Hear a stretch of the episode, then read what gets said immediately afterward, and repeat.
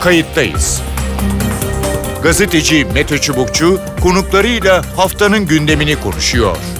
Tarihi yaşarken olaylara kayıtsız kalmayın.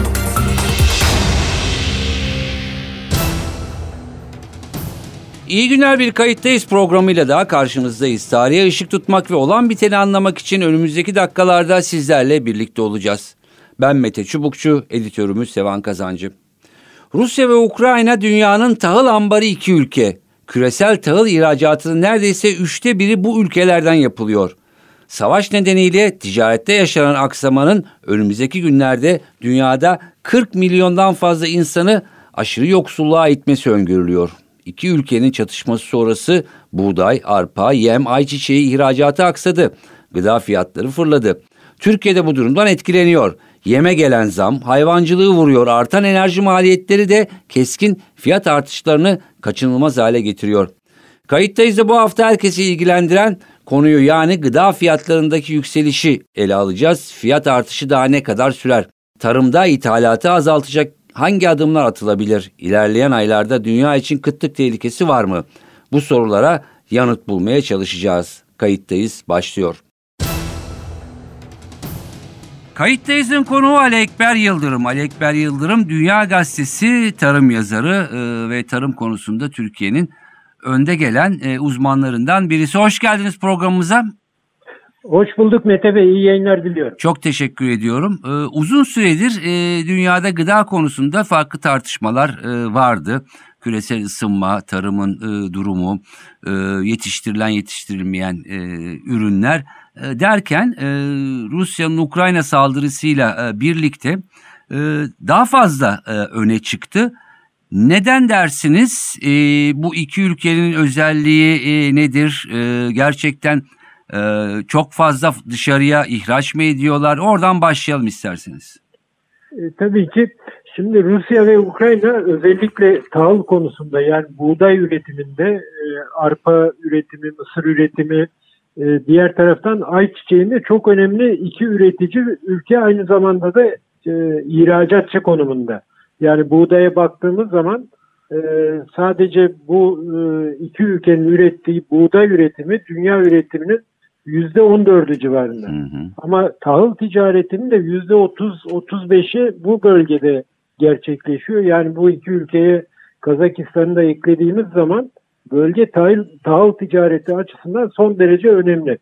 Ayçiçeğinde ise bu önem daha da artıyor. Çünkü e, dünyada 60 milyon ton e, ayçiçeği çekirdeği üretiliyor.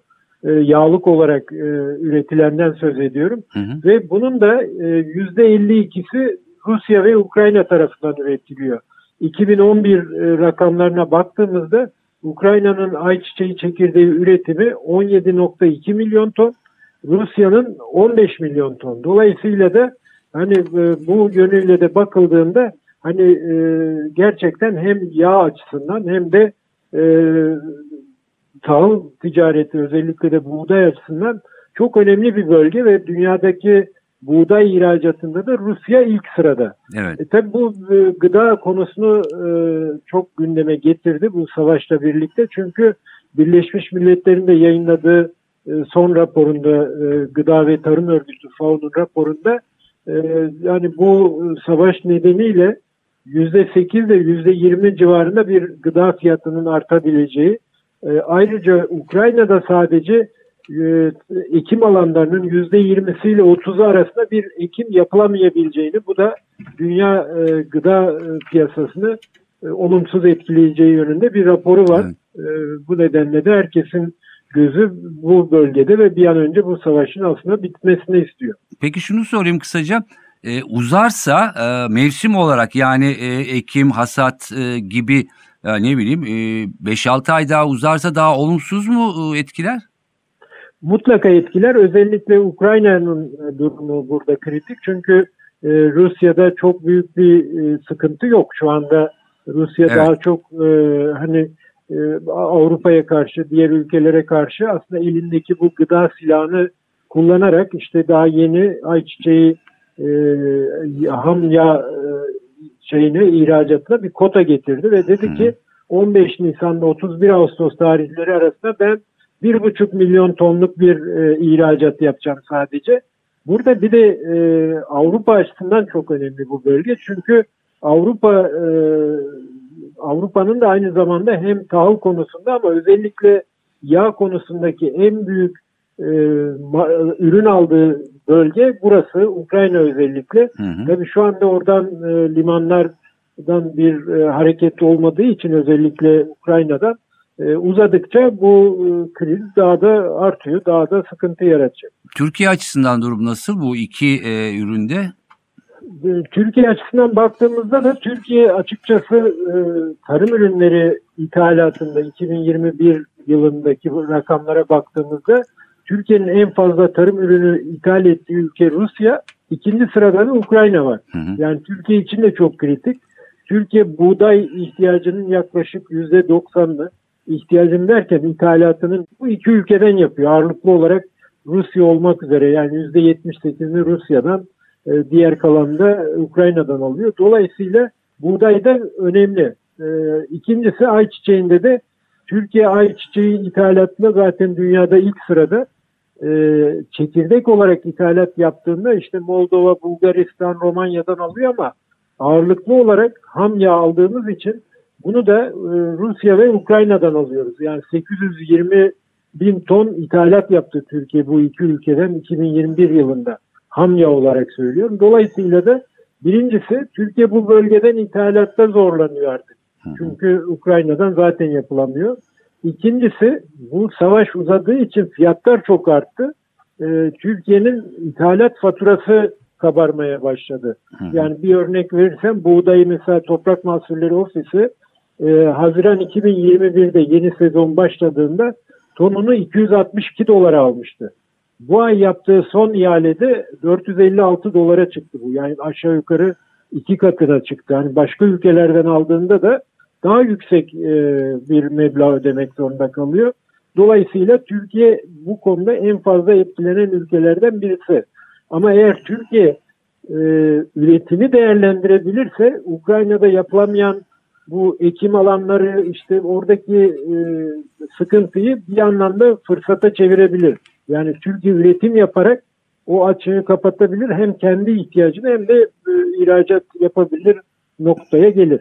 Yani e, bir anlamda e, bir e, yani fırsat derken e, biraz daha geriye dönerek e, ekmediği ya da yeterli kadar ekmediği bu iki ürünü daha fazla e, ekebilir demek istiyorsunuz yanılmıyorsam. E, kesinlikle. E, buğdayda çok fazla hani bu yıl için diyorum çok fazla şansı yok artık. Çünkü buğday ekimi e, sonbaharda yapılıyor Türkiye'de kışlık olarak ekimi Hı-hı. yapılıyor. Çok büyük alanlarda. Sadece havaların çok soğuk olduğu işte Erzurum, Erzincan, Kars gibi o bölgelerde buğday ekilebilir ama ayçiçeğinde mesela şu an tam ekim zamanı. Hı hı. Türkiye eğer şu anda ayçiçeğinde ya mesela e, kiloda 50 kuruşluk bir destekleme primi var. Çiftçiye ya biz bunu işte 2 lira 3 lira yapıyoruz veya işte ayçiçeği fiyatını şimdiden bir hedef fiyat belirlerse üretici aslında gübre fiyatları çok yüksek diye, mazot yüksek diye buğday ekme, ekmemiştir. Boş olan tarlalar var. Oralara ayçiçeği ekilebilir. Dolayısıyla ayçiçeğinde ciddi bir üretim artışı sağlayabilir. Ee, ki bu konuda hani e, çiftçiye bir şey verilmesi lazım. Yani bir e, garanti belki evet. çok iddialı bir söz ama yani siz üretin biz bunun bedelini ödeyeceğiz. Çünkü yoksa zaten ithalatı ödüyoruz. Bunu içeride üretmek şu an en önemli e, avantaj, en önemli fırsat olacak. Peki. Şimdi e, bu savaşla birlikte e, şu tür yorumlar da yapılmaya başlandı. Evet yani e, her ülkenin e, stratejik e, tesisleri vardır, e, ürünleri vardır. İşte savaş sanayidir, limanlardır, evet. hava e, işte limanlarıdır, e, enerji tesisleri, iletişim tesisleri bunlar stratejik e, belge şeylerdir, yerlerdir. Ama bu savaşta e, tarımın ve özellikle belli ürünlerin de çok stratejik değerde olduğunu söyleyenler var. Ne dersiniz? Ee, çok doğru. Aslında bu biraz e, pandemiyle birlikte başlamıştı. Çünkü pandemi başladığında hatırlarsanız özellikle Avrupa'da e, hani marketler adeta yağmalandı. Raflar boşaltıldı ve o dönemden itibaren e, birçok ülke ihracatta belli kısıtlamalar getirirken ithalata kolaylıklar sağlamaya başladı ve e, özellikle Çin başta olmak üzere birçok ülke ciddi stoklar yapmaya başladı. Yani şu an Çin özel, özellikle de buğday, mısır, soya gibi bu ürünlerde öyle bir stok yapıyor ki hani önümüzdeki birkaç yıl sanki kıyamet kopacak. Bu ürünlere erişmek çok zor olacak gibi hı hı. E, insanlar gibi devletler de kendi ihtiyacından daha fazla stok yapmaya başladı. Rusya-Ukrayna e, savaşı ise bunu daha da e, zirveye çıkardı ve hani yarın ne olacak belli değil. Dolayısıyla da e, hem bu stok yapılıyor hem de her ülke artık daha fazla kendine yeterliliği ön plana çıkardı. E, çok fazla terk edilmemişti ama yine de korumacı, devletçi politikaların daha ön plana çıktığını tarım konusunda e, bunu görüyoruz zaten. Yani her ülke öncelikle kendi potansiyelini daha iyi nasıl değerlendirebilirim diye buna bakıyor. Çünkü şey de çok fazla arttı. Yani navlun ücretleri işte evet. lojistik bir ürünü bir yerden bir yere taşımak da çok zor. Yani bizim mesela Rusya Ukrayna'dan bu kadar yoğun ürün almamızın bir nedeni de bu aslında. Çünkü biz e, en yakın ülkelerden almaya çalışıyoruz. Aynı buğdayı Avustralya'dan alabilirsiniz, Amerika'dan alabilirsiniz ama maliyet çok fazla yüksek. Taşıma maliyetleri. Dolayısıyla e, tarımın önemi evet çok daha e, ön plana çıktı. Hatta hani e, şu dönemlerde hep petrol üreten ülkeler deyimi vardır. Evet. Ben onun yerine gıda üreten, tarım üreten ülkelerin daha fazla e, yer alabileceğini yani artık gıda ve tarım üretmek bir zenginlik, bir e, üstünlük e, göstergesi olarak e, görülmeye başlandı. Evet. Ee, işte her e, şerde bir hayır vardır denir. Umarım e, yani belki yüzde yüz olmaz ama e, büyük alanda e, buğday ve söylediğiniz gibi ayçiçek ve bir takım stratejik e, tarım ve gıda ürünlerinin e, herkesin kendi toprağında yetiştirilmesinde fayda var gibi görünüyor diyelim ve teşekkür edelim size e, Ali Ekber Yıldırım yorumlarınız ve katkınız için. Ben de teşekkür ediyorum. İyi günler diliyorum. Sağ olun. Kayıttayız'ın konu Zafer Ergezen. Zafer Ergezen emtia piyasaları uzmanı. Hoş geldiniz programımıza. İyi yayınlar diliyorum. Ee, tarımdan konuşuyoruz, enerjiden e, konuşuyoruz. Özellikle Rusya-Ukrayna e, savaşıyla e, birlikte çokça konuşulmaya başlandı. E, aslında dünyada yani küreselleşen dünyada sistemin nasıl iç içe e, geçtiği, herkesin birbirine nasıl bağlandığı belki hiçbir savaşında hani çok fazla tahmin edilmiyordu. Ne dersiniz? Bu kriz bir süre daha devam edecek olursa genel anlamda enerji maliyetleri e, özelde de tabii Türkiye etkisi nasıl olur diye başlayalım isterseniz buyurun. Açıkçası zaten pandemi kriziyle birlikte enerji fiyatlarında ciddi bir yükseliş olmuştu. Hatta Avrupa'da enerji krizi konuşulmaya başlamıştı. Ee, diğer ülkeler tabii ki tüm küresel anlamda böyle bir risk vardı ama özellikle Avrupa tarafında etkisi çok daha fazla hissediliyordu. Çünkü Avrupa'nın özellikle doğal gaz ve petrol bağımlılığı çok yüksekti. Rusya-Ukrayna kriziyle birlikte bu çok daha fazla etkisini göstermeye başladı. Avrupa'nın ne kadar Rusya'ya bağımlı olduğu da ortaya çıkmış oldu ki şu anda bugün geldiğimiz noktada Avrupa'da doğal gaz stokları neredeyse sıfır noktasına gelmiş durumda. Yani ne kadar Rusya gazı kesmemiş olsa bile böyle bir ciddi bir e, stok eksikliği e, oluşmaya başladı. Diğer taraftan tabii e, Rusya'nın önemli bir emtia tedarikçisi olması, ihracatçısı olması hı hı. maalesef tüm emtia fiyatlarında genel bir yükselişe yol açtı. Enerji şu anda enerji maliyetleri o kadar yükselmiş durumda ki sadece yakıt anlamında değil, hı hı. E, işte tarım emtialarının üretiminde, e, günlük günlük hayatımızda üretilen birçok e, alanda, işte e, birçok e, şirketlerin, fabrikaların üretiminde dahi doğalgazın kullanılması ve fosil yakıtların kullanılması maalesef küresel enflasyonu da tetikleyen unsurlardan bir tanesi oldu. Bunun etkisini sadece Türkiye özelinde değil, neredeyse bütün dünyada hissediyoruz. Rusya-Ukrayna savaşı kendi alanında küçük bir bölgede gerçekleşti ama şu anda dünyadaki en uzak ülke, ülkeler bile bunun etkisini maalesef hissediyorlar diyelim. Hı hı. Ee, peki yani bu açık mesela e, nerelerden karşılanabilir eğer e, savaş ya da kriz devam ederse? Yani şu, şu anki noktada Rusya dünya petrolünün yaklaşık %10'unu tedarik eden bir konumda bulunuyor. Ee, hı hı. Tabii sadece e, petrol anlamında değil doğal gazda da Avrupa'nın neredeyse tek bağımlı olduğu ülkelerden bir tanesi. tarım emtialarında ciddi rol, e, rolü var. Ciddi özellikle buğday tarafında Hı. küresel buğday ihracatının %17'sini tek başına gerçekleştiriyor. Paladyum üretiminde neredeyse piyasayı tek başına domine ediyor. Yani bu açıdan baktığımız zaman Rusya-Ukrayna savaşı bitmeden fiyatlarda bir geri çekilme olasılığı çok düşük gözüküyor. Diğer taraftan tabii bütün bunların ötesinde Rusya-Ukrayna savaşı bitse bile yaptırımların kapsamının ne olacağı çok önemli. Hı hı. Örneğin Amerika ile İngiltere hemen e, Rusya'ya karşı yaptırımları uygulamaya başladılar ama Avrupa o kadar bağımlı ki bu ya- yaptırımları uygulamakta bir miktar çekimsel kalıyor. Ama burada asıl önemli olan yaptırımların kapsamının ne olacağı, Rusya'nın ürünleri nasıl tedarik edeceği ki bu hafta içerisinde Rusya ruble ile ödeme, ödemelerin yapılabileceğini belirtti. Ruble'ni istedi. Diğer taraftan ülkeler e, bunu reddettiler.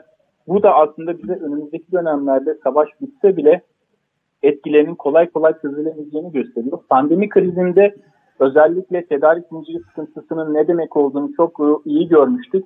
Bunu Rusya-Ukrayna savaşı ile birlikte Rusya'nın etkin olduğu emtialarda bunu tekrar yaşamaya devam edeceğiz gibi gözüküyor. Her ne kadar savaş bitse bile e, yaptırımların kapsamı netleşmeden çok da ortada somut bir fiyatlarda geri çekilme beklemek mümkün gözükmüyor gibi. Peki e, Türkiye yaptırımlara katılmıyor. E, bu da Türkiye'nin bu kadar etkilenmeyeceği anlamına mı e, geliyor ya da öyle mi olur? Ne dersiniz?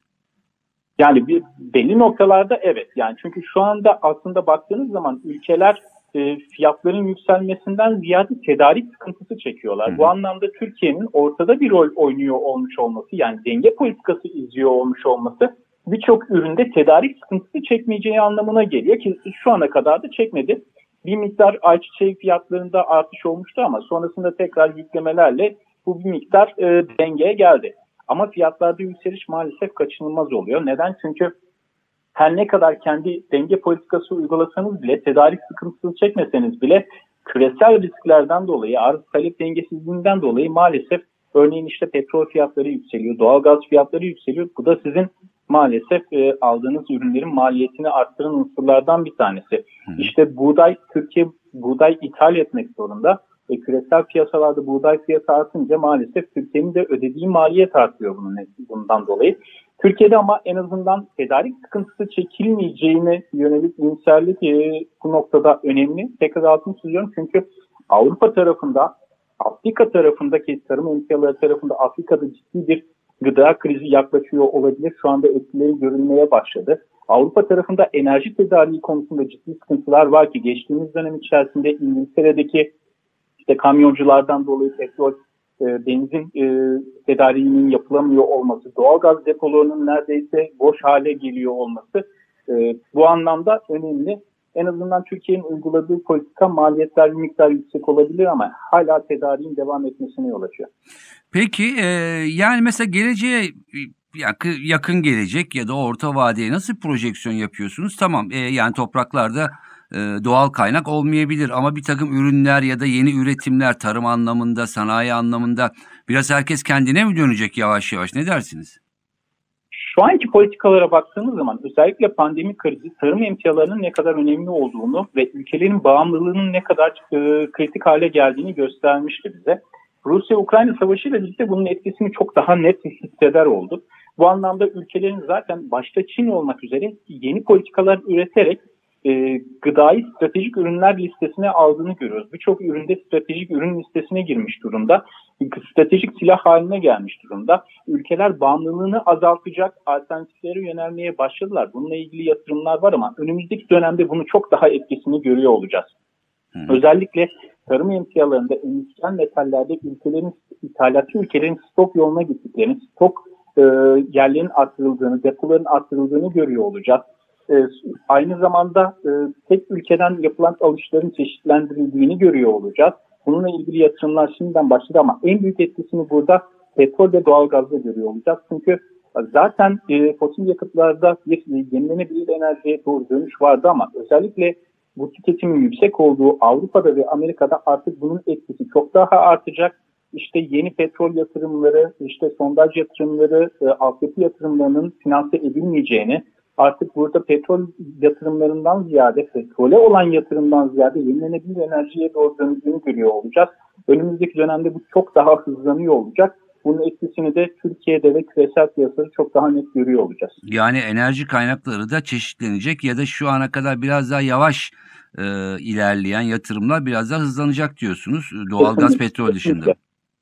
Kesinlikle çünkü OECD'nin e, yaptığı veya Uluslararası Enerji Ajansı'nın yaptığı e, çalışmalarda, raporlarda bu dönüşümün 2030 ve 2050 yılları arasına doğru daha etkin olması bekleniyordu. Ama şu son Rusya-Ukrayna krizinden sonra ve pandemi krizinden sonra artık bunun çok daha öne çekileceğini söyleyebiliriz. Hatta bazı yatı, yatırımların e, ve finansmanların çok daha hızlı kesilmesiyle bu dönüşüm kısa sürede Avrupa'dan diğer dünya dünya ülkelerine de yayılıyor olacaktır.